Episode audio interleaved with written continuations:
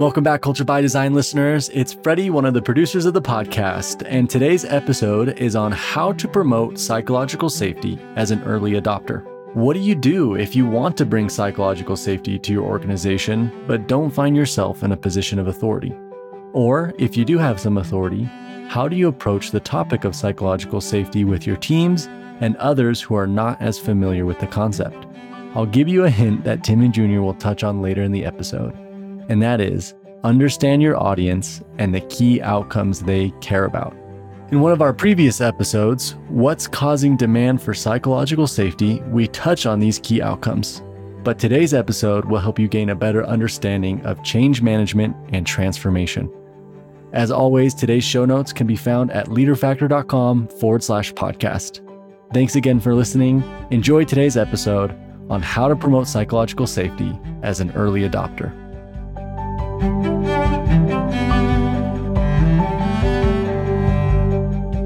Welcome back, everyone, to Culture by Design. I'm here with Dr. Tim Clark, and today we'll be discussing how to promote psychological safety as an early adopter. This topic comes highly requested from the audience. It's something that we've run into time and time again, and so we're going to deliver today. Uh, many of us may not find ourselves in positions of authority. We may not have decision making power regarding the adoption of psychological safety, maybe as an area of focus or as an area of investment. Or maybe we have both of those things, but we're very, very early. This could be brand new to your organization. So, we're going to share the current state of psychological safety as an assessment and training category, and then share with you some of our psychological safety client experience in introducing and promoting the topic. So, Tim, I'm, I'm excited to dive into this with you today. Uh, I am too. I would say to the listeners, buckle up. This is really going to be about change leadership. You know what we say in Change Junior? We say that, well, one of the principles is change before you have to. But if you think about that, if you change before you have to, that means it's going to be really hard because not everyone realizes that we need to change. And that's exactly the point. That's where the opportunity lies. But that's what we're going to talk about today. It's going to be a good episode. Awesome. So, psychological safety is a relatively new category. It's only been in the last five years or so that the terms achieve any meaningful level of traction, at least at the practitioner level. And the practitioner level is an important qualifier because in academia, this concept's been around for quite a few decades. And for those of us who are deep in psychological safety, many of our listeners probably are. You might find yourself in that category. We feel like it's everywhere.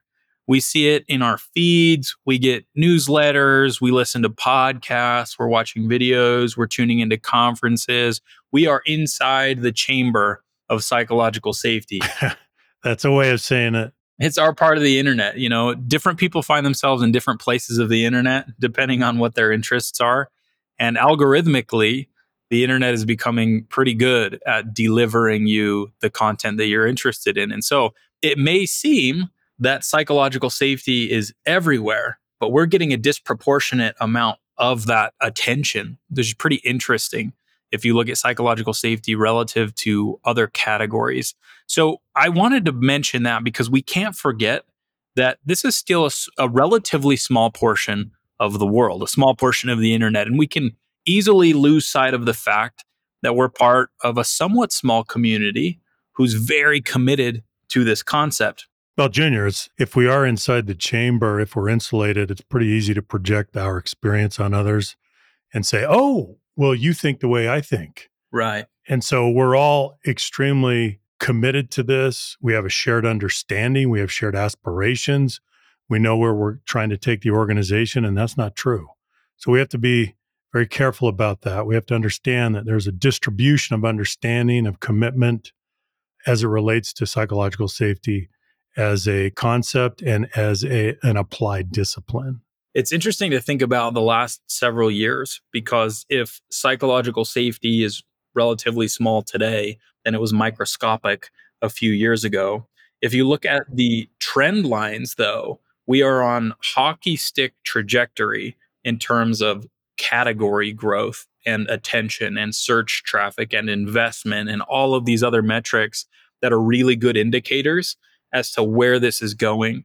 So here's an interesting one for you that I like to point out. According to Google Trends, the worldwide search interest for psychological safety increased by over 200% between January 2020 and March 2022. Very interesting. So, as you can imagine, here at Leader Factor, we're keeping our ear to the ground. This is what we do. And we can say with a lot of confidence that this category is not going away. So, Tim, any comments on that?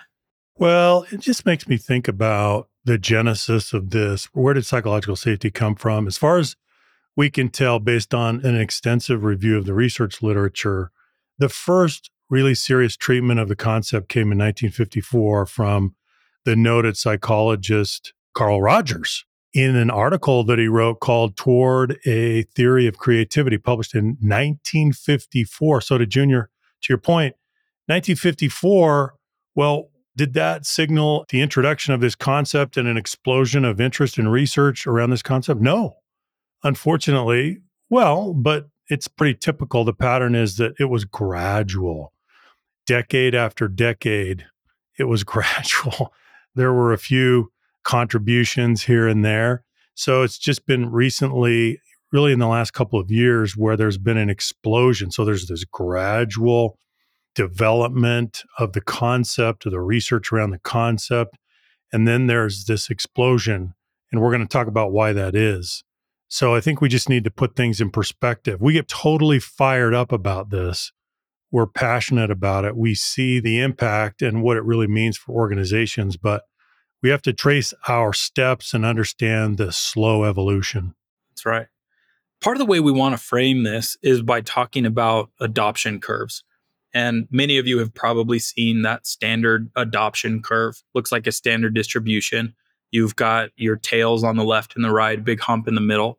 And every new product category, every technology has an adoption curve. This curve represents the cumulative rate at which a population adopts a product or a service or a technology. And psychological safety as a category has its own adoption curve. And I think it's important to look at it that way because it sets context and gives us an interesting lens to look through as we look at how it's going to map into the future. So if you look at the telephone that had an adoption curve, electricity, cars, radios, refrigerators, all the way to Chat GPT, 5 million subscribers in five days. Is that what it was? Wow. Yeah, fastest ever. Fastest ever adoption curve. Yeah. So these adoption curves are usually chunked out into several different categories.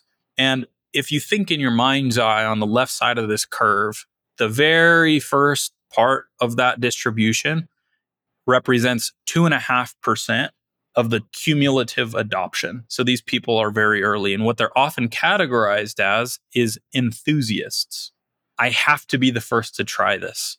So these are those people that each of us has in our lives. Have you tried this brand new app?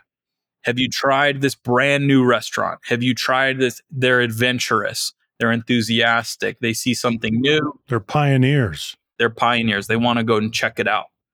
Most of the human family is not that way. And maybe we're that way in some categories like technology and we're going to go to our tried and true restaurant. But these adoption curves exist throughout all of those different categories. So 2.5% enthusiasts, Next, we go to the next segment of the curve just to the right, which represents 13.5%, give or take. And these are visionaries. I want to show you this helpful tool that I found.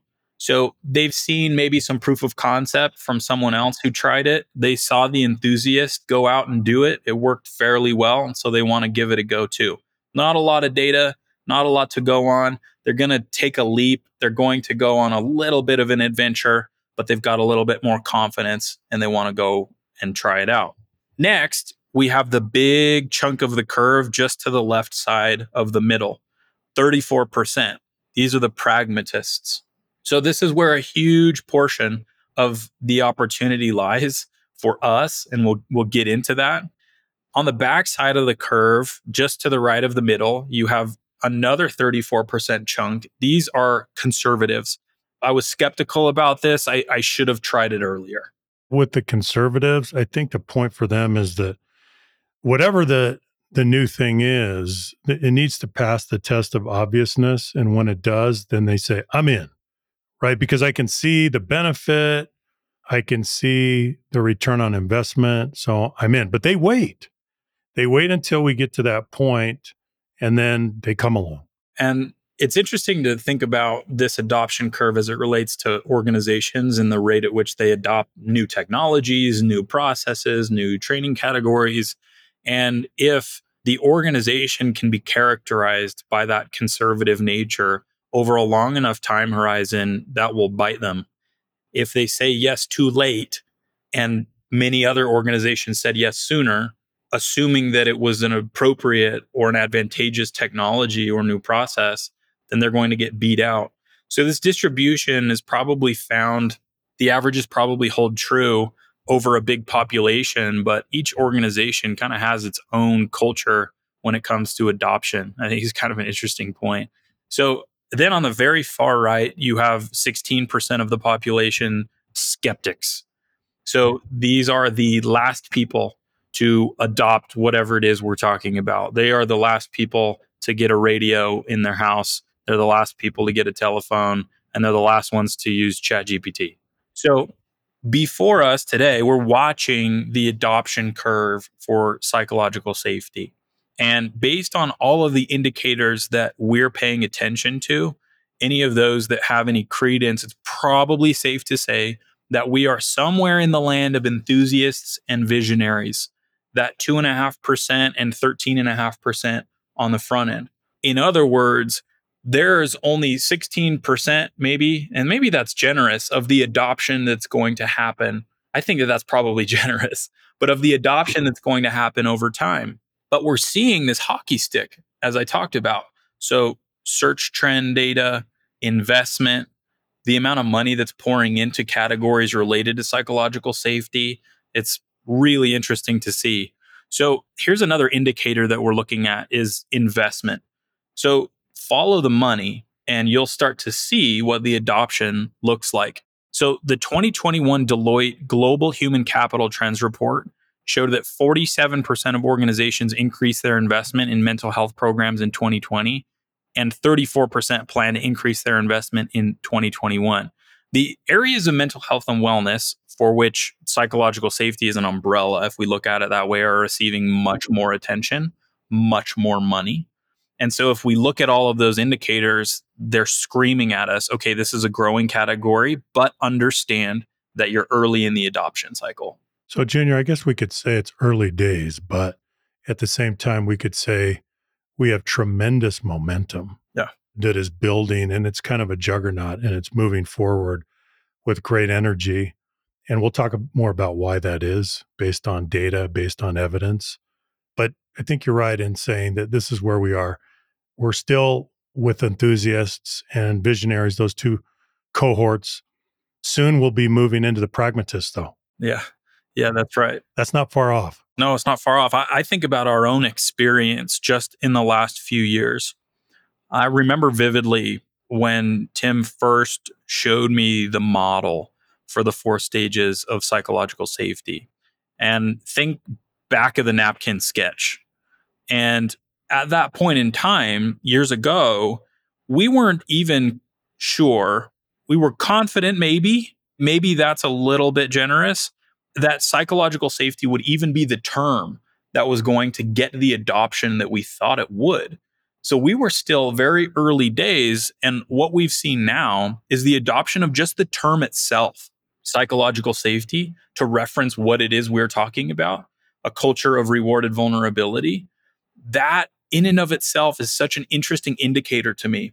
Because now if you look at the number of people who would recognize the phrase psychological safety it's way higher than it was in the past. The average person in professional earth probably understands at least a little bit or has heard that once or twice. That was not true just a few years ago. Junior let me give you an example I don't remember exactly when I did it, but I set for myself a Google alert yeah. on the term psychological safety a few years ago. And so then Google goes out and it will identify anything within a 24 hour period any source that includes the term psychological safety, and it will come to me in the alert. And back then, we would go days without getting anything. days. Yep. And then little by little, we started to get a little bit more traffic, right? And we'd get one and then we get two. And, and then finally we got to a point where it seemed that there would be at least one reference, one source per day, like on average. And we got to that point, and then it increased, the volume increased, the citations increased. We got to, I don't know, maybe one and a half a day or something like that. But there was this gradual increase. That's been absolutely amazing. So now the alerts that come into my inbox every day, we probably have, mm, and I could go back and, and measure it, but I'm thinking that there are at least seven or eight a day every single day. So just the sheer volume based on the Google alert is an indication of the growth of this category. The last thing I'll point out relative to the growth of the category is that what we've seen, the outcomes that we've seen, indicate to us that this category has staying power. And I think that that's important to point out because it's not flavor of the day. There are a lot of training categories over time that burn hot and fast and then go away we do not see this as a flash in the pan, not like instant pots. Did you see that? Yeah, down fifty percent. Yeah, and I do like my Instapot, but yeah, uh, me too. We're all moving to air fryers, so these adoption curves are are really interesting things. Instapots to air fryers. That's that's so true. Yeah, that's right. I wonder what will be next. I don't know. But for all listeners out there, really think about this. It is true. Is this a passing fad? That's a question we need to ask. Is it a current buzzword? Is it a catchphrase? Will it lose its luster over time? I don't think so. Is it here today, gone tomorrow? I'll tell you why I don't think so. Because, well, think about employee engagement. Is that did that go away? No, it didn't go away. It had staying power, it had endurance. But I will make the bold claim that psychological safety is even more important than, than employee engagement. Why? Because it lives upstream of employee engagement employee engagement is actually an outcome of psychological safety. And think about how important employee engagement is. That's how crucial psychological safety is. The research is undeniable. We've come to a place where we have this, this unimpeachable position for psychological safety. We understand how it contributes to a number of critical outcomes, and that cause and effect relationship is not going away. Therefore, the category of psychological safety will only build over time. That's our very strong point of view. So, why could it be that organizations are sometimes slow to adopt psychological safety as a training and assessment category? Let's dive into that for a little bit because understanding these motivations will help us unpack our approach. It'll help us determine the appropriate point of attack, as it were. So the first thing is a lack of awareness. It could be that the organization generally is unaware of what psychological safety is. Maybe they've never even heard the term. And that's something that we'll run into quite a bit because if you look at us as an organization, we're in the business of helping organizations achieve cultural transformation through psychological safety. That's what we do. We teach psychological safety, we measure it, and we help organizations improve it over time. So we have a unique point of view. We've probably worked with more organizations in the world and bigger, smaller, and mid sized organizations than any other organization on planet Earth inside psychological safety. And it's a pretty safe claim to make. And what we've seen is that usually inside of the organization, our first point of contact will be in that enthusiast and visionary category. And you may be one of these people. You're bought in. You understand psychological safety. You understand the way that it ebbs and that it flows. You understand its definition. You understand its application. You understand the outcomes. And that's the world that you live in. But just one, two, three people away from you may not have even heard of psychological safety. We're still in that mode of awareness, such that some may not have even heard of the term so that could be the first barrier that we need to overcome is even putting it on the map for the organization. And when that is the case, simplicity is our friend. And so that would be my first recommendation. And we'll get to more recommendations and tools later, but be very careful of the way that you introduce psychological safety because if it appears too academic, if it appears too complicated, then that can be a real non starter. And so, some of the way that if someone, let's say I'm in an Uber and someone asks what I do, well, we help organizations improve their cultures. Like, oh, interesting. How do you do that? Well, through psychological safety. What's that? Like, well, have you ever had a question and you wanted to ask it, but you ended up not raising your hand because you thought it was a little risky?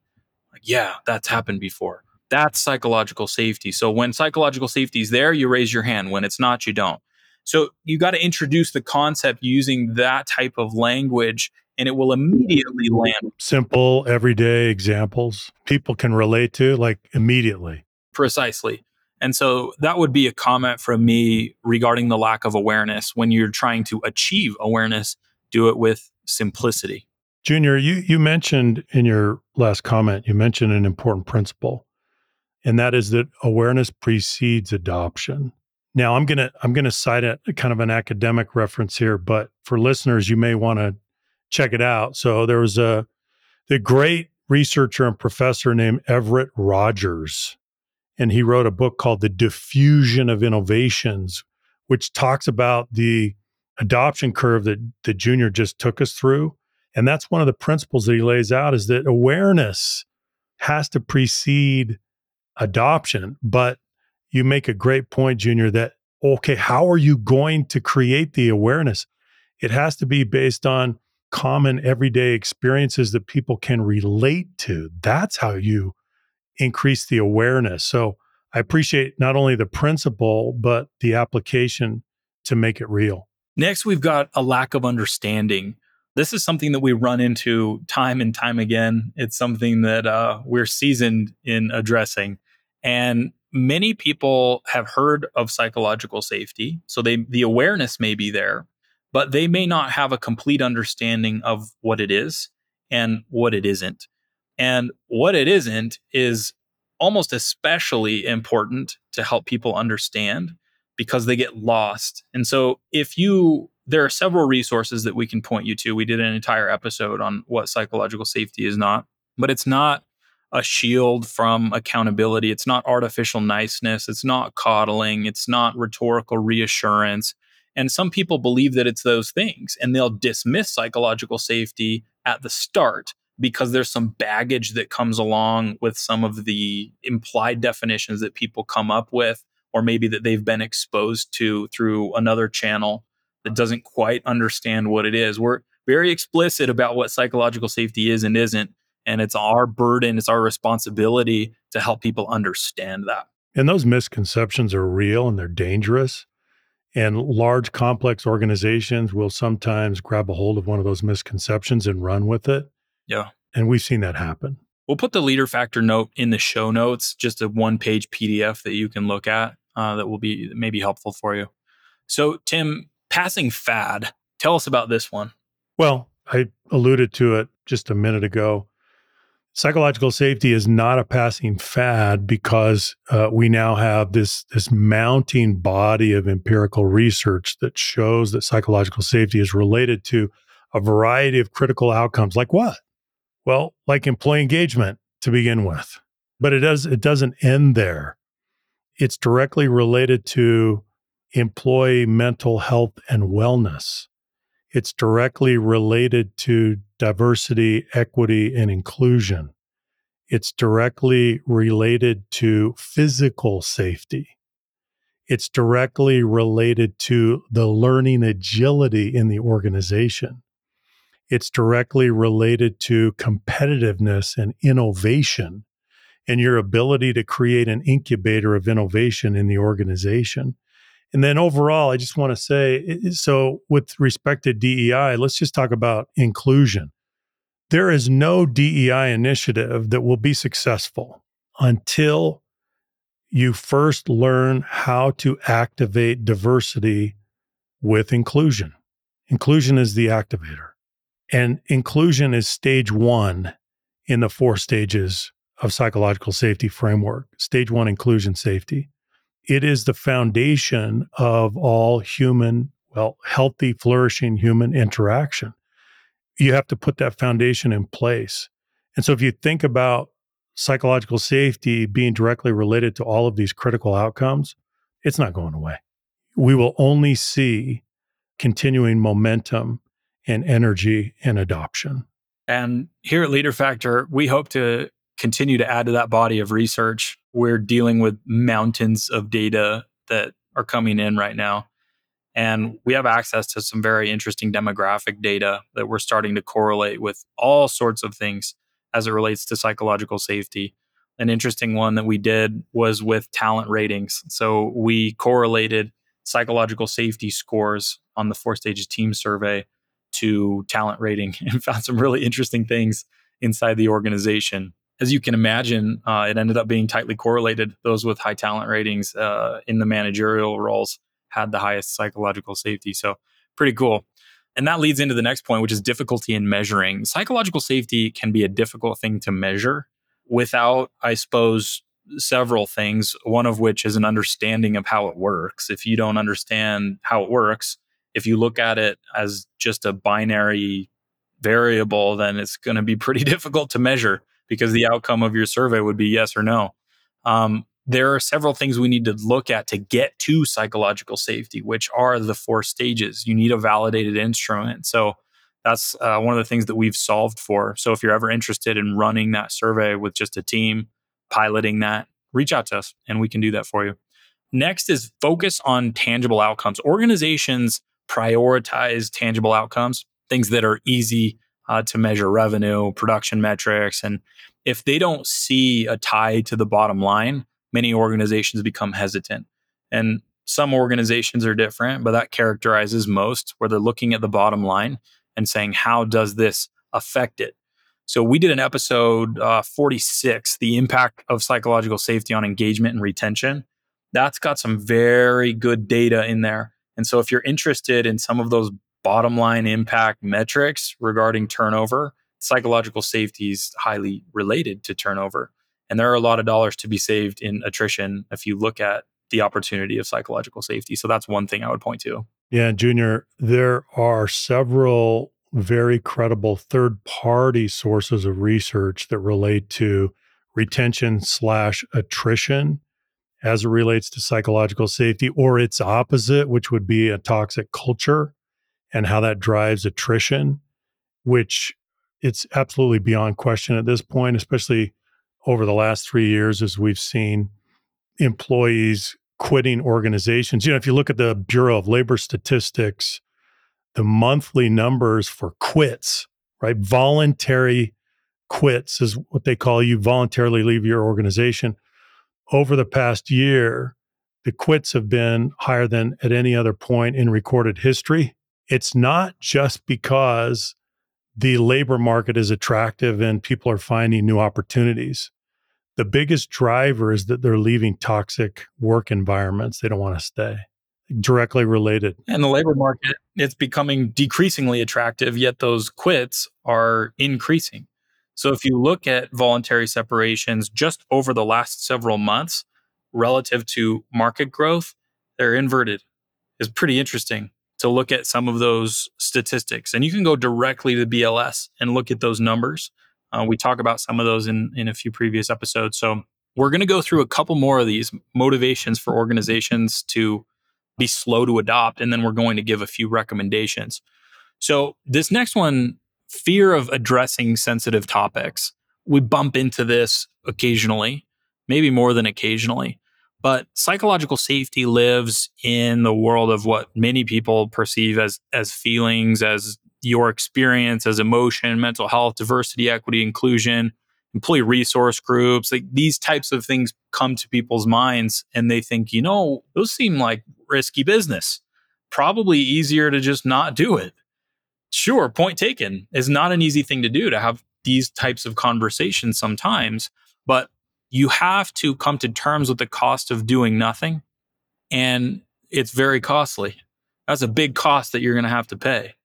You will pay it eventually. And maybe it will be bleeding out your top talent. Maybe it will be a disengaged workforce. Maybe it will be slowed innovation. Maybe it will be, you know, it could be any of those things.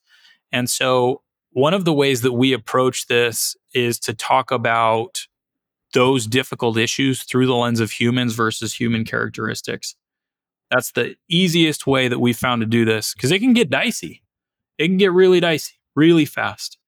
And so on a personal note, that's been oh, just the the best card that I could ever pull out, the best thing that I could lean on during these conversations is to help people understand that the way that we view the world is through that lens.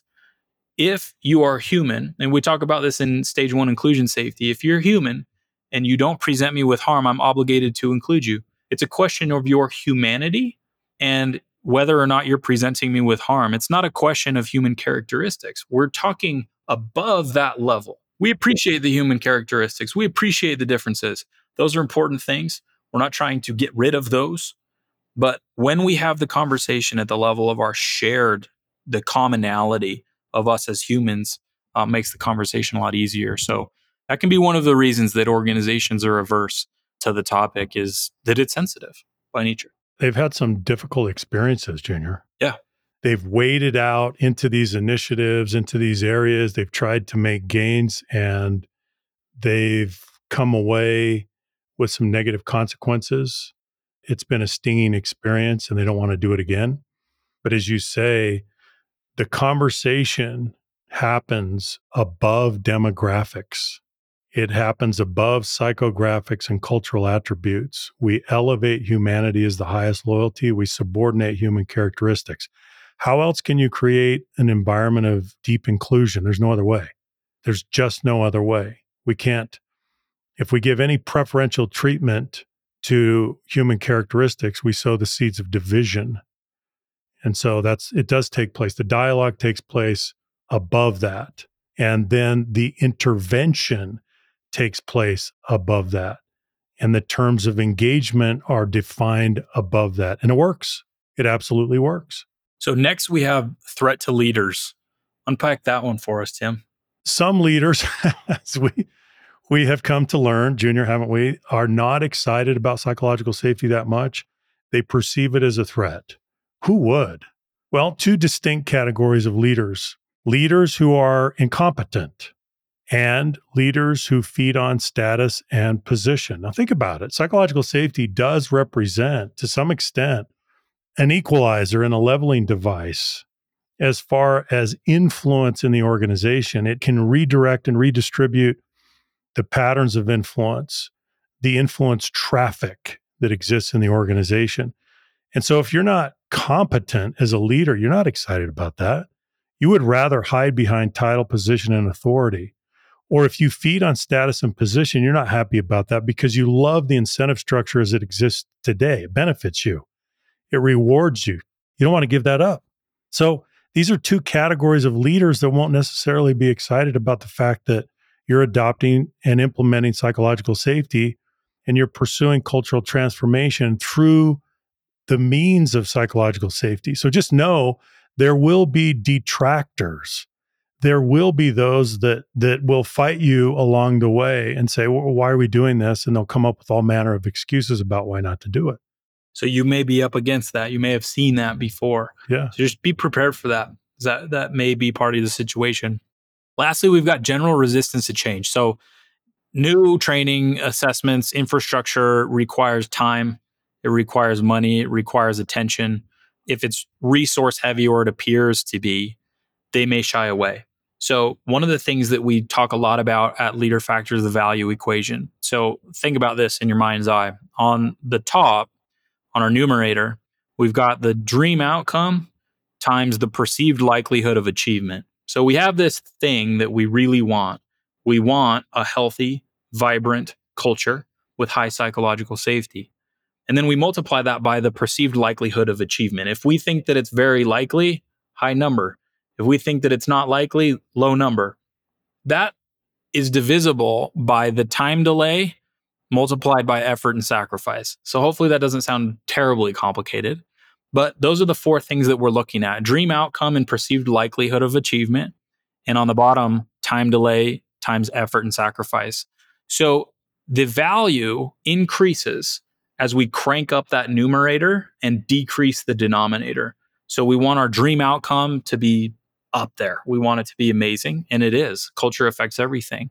If we can increase the likelihood of achievement, that drives the value up even more. And then what do we want to mitigate? Time delay and effort and sacrifice. So if we go to an organization as leader factor and say, hey, we, you know, we're going to help a little bit with culture and it may work and it may not. It's going to take a really, really long time and it's very resource intensive. What do you think the prospect's going to say? Not a chance. Not a chance. Not going to give you the time of day. Well, why would you? Yeah, why would you? Of course you wouldn't. On the flip side, if we can help them understand just what the stakes are and help them understand how quickly we can start to make change, how quickly we can bring value, then it starts to become a little bit more appetizing. So, this value equation is relevant to all of us across a whole host of scenarios, and the adoption of psychological safety is one. And we'll get into our approach and how we really tune up that value equation. So, now we're going to get into our recommendations. So, these are all the motivations, or at least most of them, for slow adoption of psychological safety. And we we as early adopters, and I'm including all listeners in that, need to come to terms with all of those motivations, understand them, and then use a few tools to our advantage to help organizations adopt this philosophy. And part of the reason we do this so unabashed is because of the stakes for humanity. Humans need this, organizations need this. They need to feel included. They need to feel like they can learn and contribute and challenge the status quo. It's better for all of us, it's better for the world, and it's something that we desperately need. So, our first recommendation is to understand who you're selling to. And this is something that we learned very early on. There's a fork in the road as to our approach very, very early in the relationship. And it's figuring out the overarching motivation for the conversation regarding the person on the other end. They're probably concerned in an overarching sense with one of two things innovation or inclusion. They're concerned about the performance of the organization, the rate of innovation, the bottom line. Or, and sometimes and, they're concerned with the people themselves. And are they feeling included? Do they feel a sense of belonging? And we tune the approach based on those two things because one of the ways to turn off the bottom line driven person very quickly is to reinforce the idea that what we're talking about might be really soft and it might be very kumbaya and it might be very you know non research backed or performance oriented or any number of other things and the inverse is also true one of the ways to turn off the human oriented person is to start talking about the way that this affects the bottom line because they want to talk about people. And so you have to acknowledge where they're coming from in order to help position this, not in a manipulative way at all, but to give them the relevant information to help them solve the problem that they're coming with. Well, Junior, let's. So I love the way you framed it. So, yeah, the big fork in the road is are we going to have a conversation about people meeting their basic human needs? Or are we going to have a conversation about profit and profitability based on innovation as the lifeblood of growth? If I'm sitting down with someone whose motivational profile is about profitability and driving innovation as the lifeblood of growth, and we start talking about satisfying basic human needs, then to that person, the signal to noise ratio is not going to be good. And that person is going to hear a lot of noise and is not going to want to continue the conversation. I need to be able to speak to that person about innovation and the direct connection between psychological safety as the great enabler of innovation and the key to your ability to create an incubator of innovation. Otherwise, they're not with me. Conversely, if I'm speaking to someone about human capital, and that's what resonates with them, and they're concerned about engagement, they're concerned about retention, they're concerned about productivity, they're concerned about employee health and wellness, they're concerned about creating a sanctuary of inclusion in the organization. And I talk about innovation and profitability and how psychological safety enables that then again, the signal to noise ratio is off for them and they're hearing a lot of noise. So, first assess the motivational profile of your audience. Why do they care? Why do they care about psychological safety? What is their primary motivation? What is that? You've got to lay that bare and then speak to that. So, I love the fact that you said there's a fork in the road with these two things. Exactly. And there are some other tangential motivators as well. So we did an episode on what's driving the demand for psychological safety. And sometimes we'll, during that conversation, ask the person, you know, which of these things is the reason that you're here? Engagement and retention, mental health and wellness, innovation, inclusion. And often people will point to exactly why they're there. And then you can kind of tune the conversation to accomplish that. So Next, we've got don't muscle or, or smuggle. I love these two words, Tim. Um, we've talked about them a lot as it relates to change management. I would love if you could kind of lay this out for us. Sure. Well, in the discipline or the applied discipline of organizational change management, there are two, I would call them classic failure patterns. One is muscling, one is smuggling. Now, you may be able to define these as when I mention those terms. To muscle is pretty intuitive. When we try to muscle change, we're trying to force it through. We're trying to press people into service. And that happens a lot. And we can make quite a bit of progress through muscling. The problem is that we end up putting the organization on a compliance track, not a commitment track and they are reluctant to really be committed because they've been pressed into service and so they don't want to release their discretionary efforts. They haven't adopted individually. So that's muscling. You can see the liabilities associated with muscling. The other classic failure pattern is smuggling. Smuggling is a little different. Smuggling means that you bring in the initiative as a covert action. You try to hide it. You try to do it in a corner, you try to minimize it. When people ask you, well, why are you doing this? Or are we, you just minimize it. It's no big deal. Hey, we're just no big deal. So think about it. Why do people smuggle change? Why do they try to take change initiatives into the organization as covert actions and minimize them or hide them? What are they worried about? They're worried about an explosion of resistance. And so they they try to frame the initiative as something that it isn't. They try to minimize it in order to mitigate the risk of the resistance. But what does that do? It simply prolongs the inevitable. You've got to square up to the reality of what a change initiative requires and what adoption requires, what commitment requires, and what implementation requires. Ultimately, there's no shortcut. You can kind of delay the work. Just think about this. There are two things that are always true when it comes to large scale organizational change. The performance of additional work, that's number one. The absorption of additional stress, that's number two. There's no way around those two requirements. You always have to perform additional work and you always have to absorb additional stress.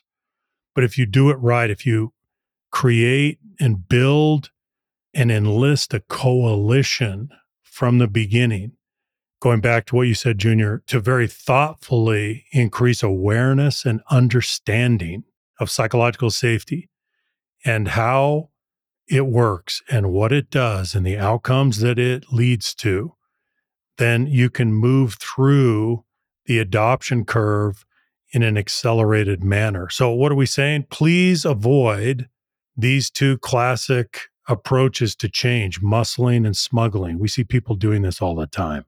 And pointing back to that original fork in the road and relative to your comment about building a coalition, it's in your best interest to build that coalition with people that have varying motivations on both sides of innovation and inclusion. Because when that coalition can speak to both motivational profiles, your chances of success go up. We had a conversation with a client just this week and this is what the client said, and I'll paraphrase a little bit.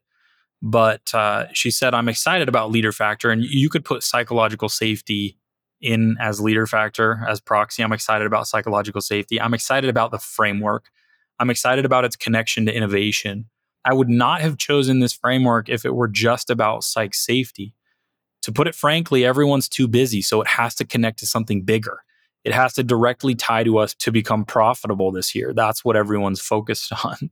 That's pretty honest, isn't it? yeah, I wanted to toss that in because this person's likely similar to many of you and, and us in that it needs to tie to some of these other things. And if it doesn't, and we try to muscle or smuggle it through, is not going to work.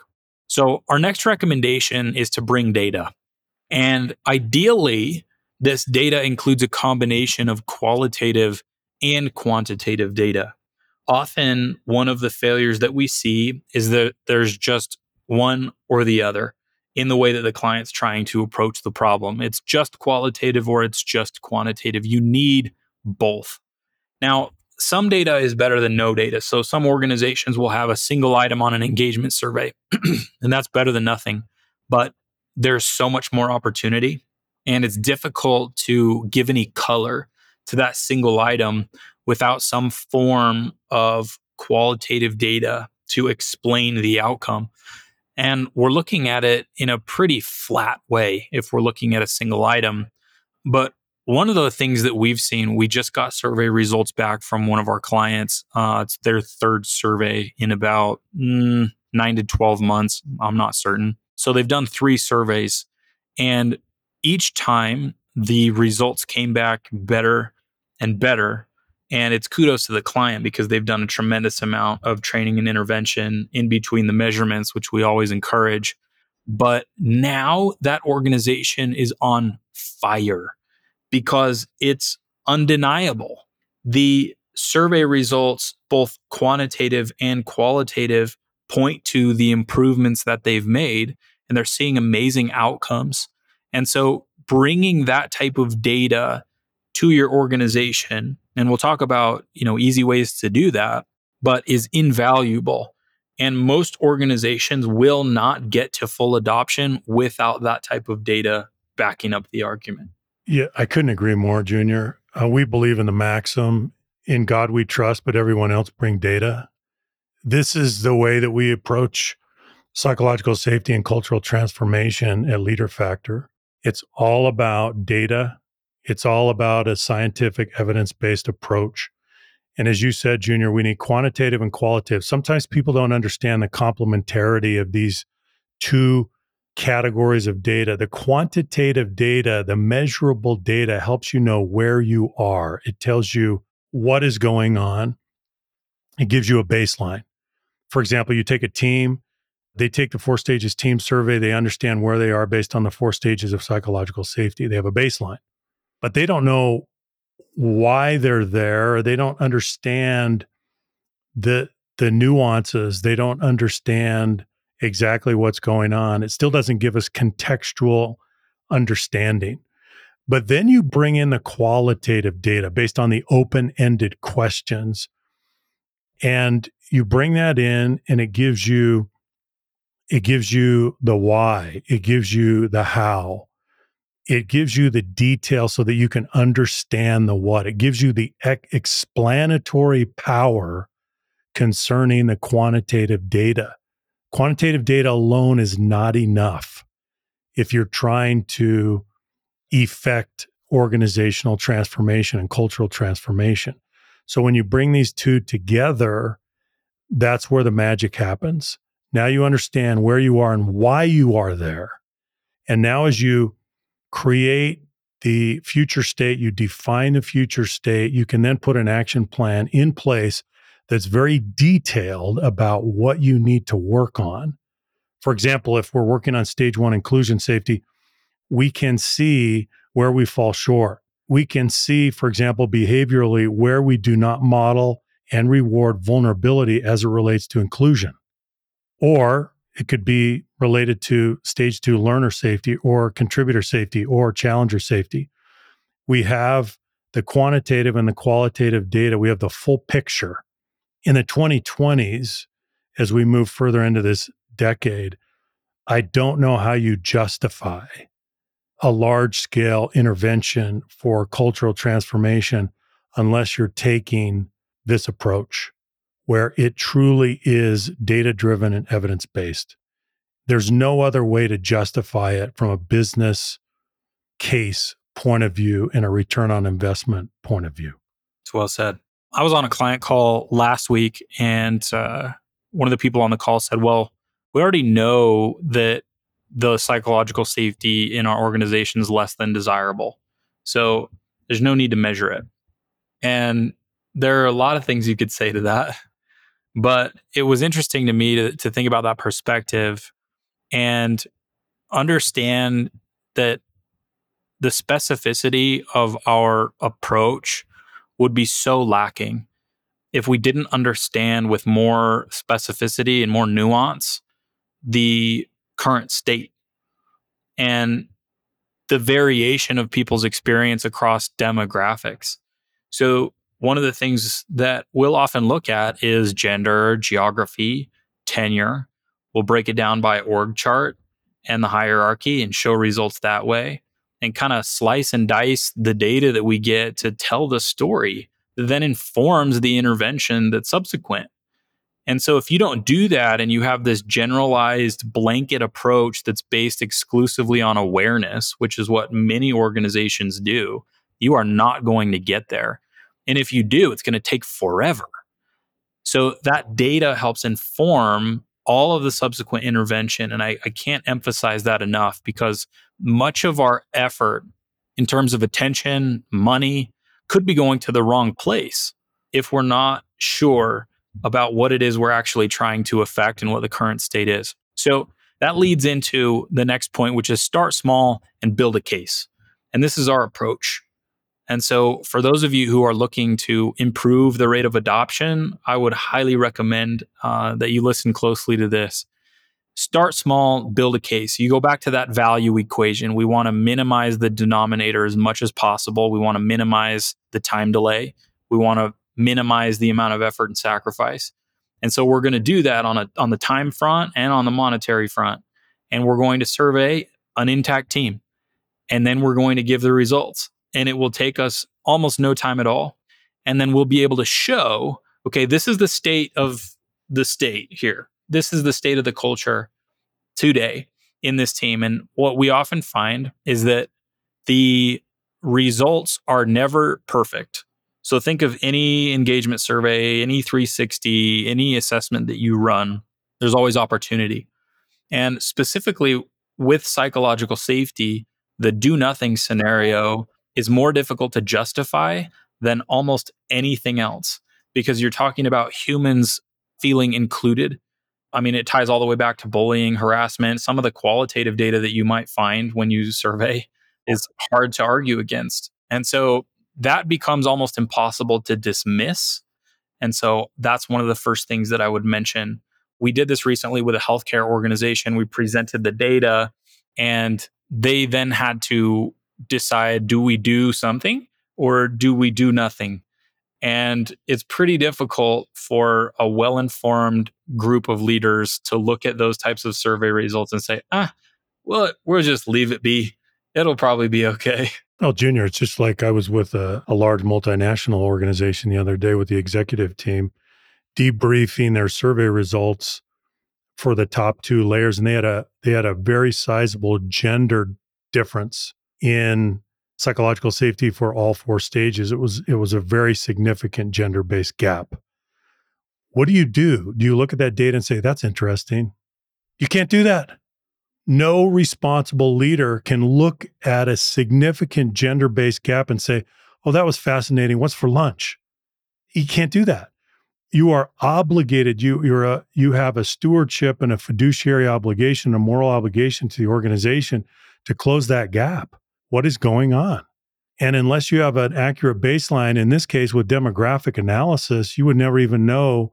Well, you, you could sense it anecdotally, right? And based on your own experience, but you wouldn't be able to systematically measure the gender gap, which is exactly what we did.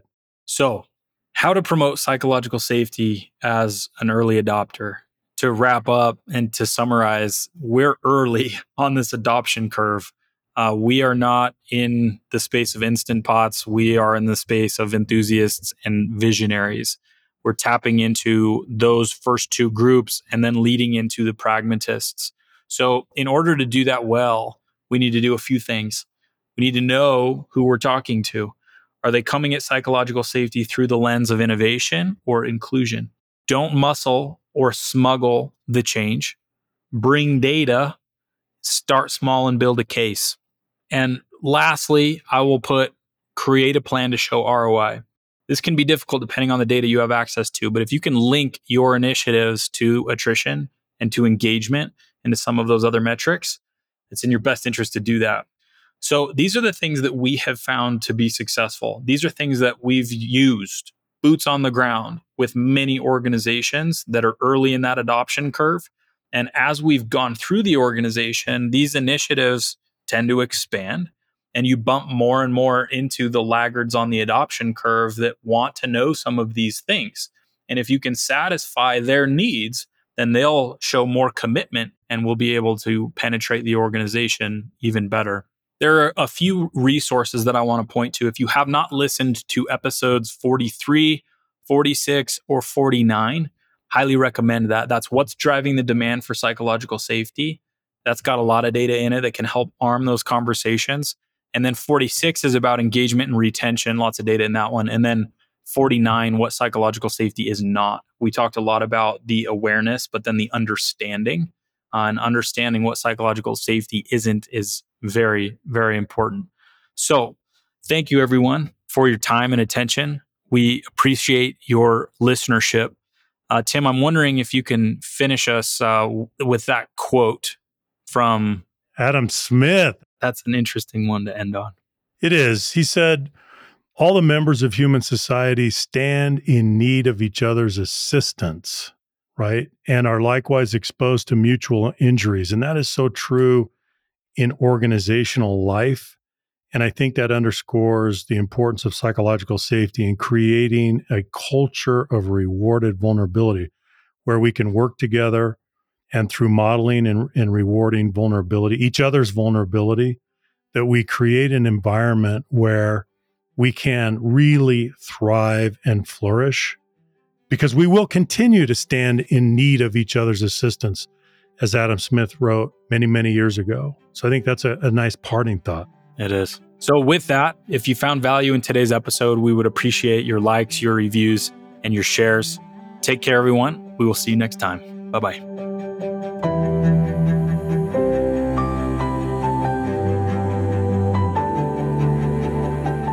Hey, Culture by Design listeners, you made it to the end of today's episode.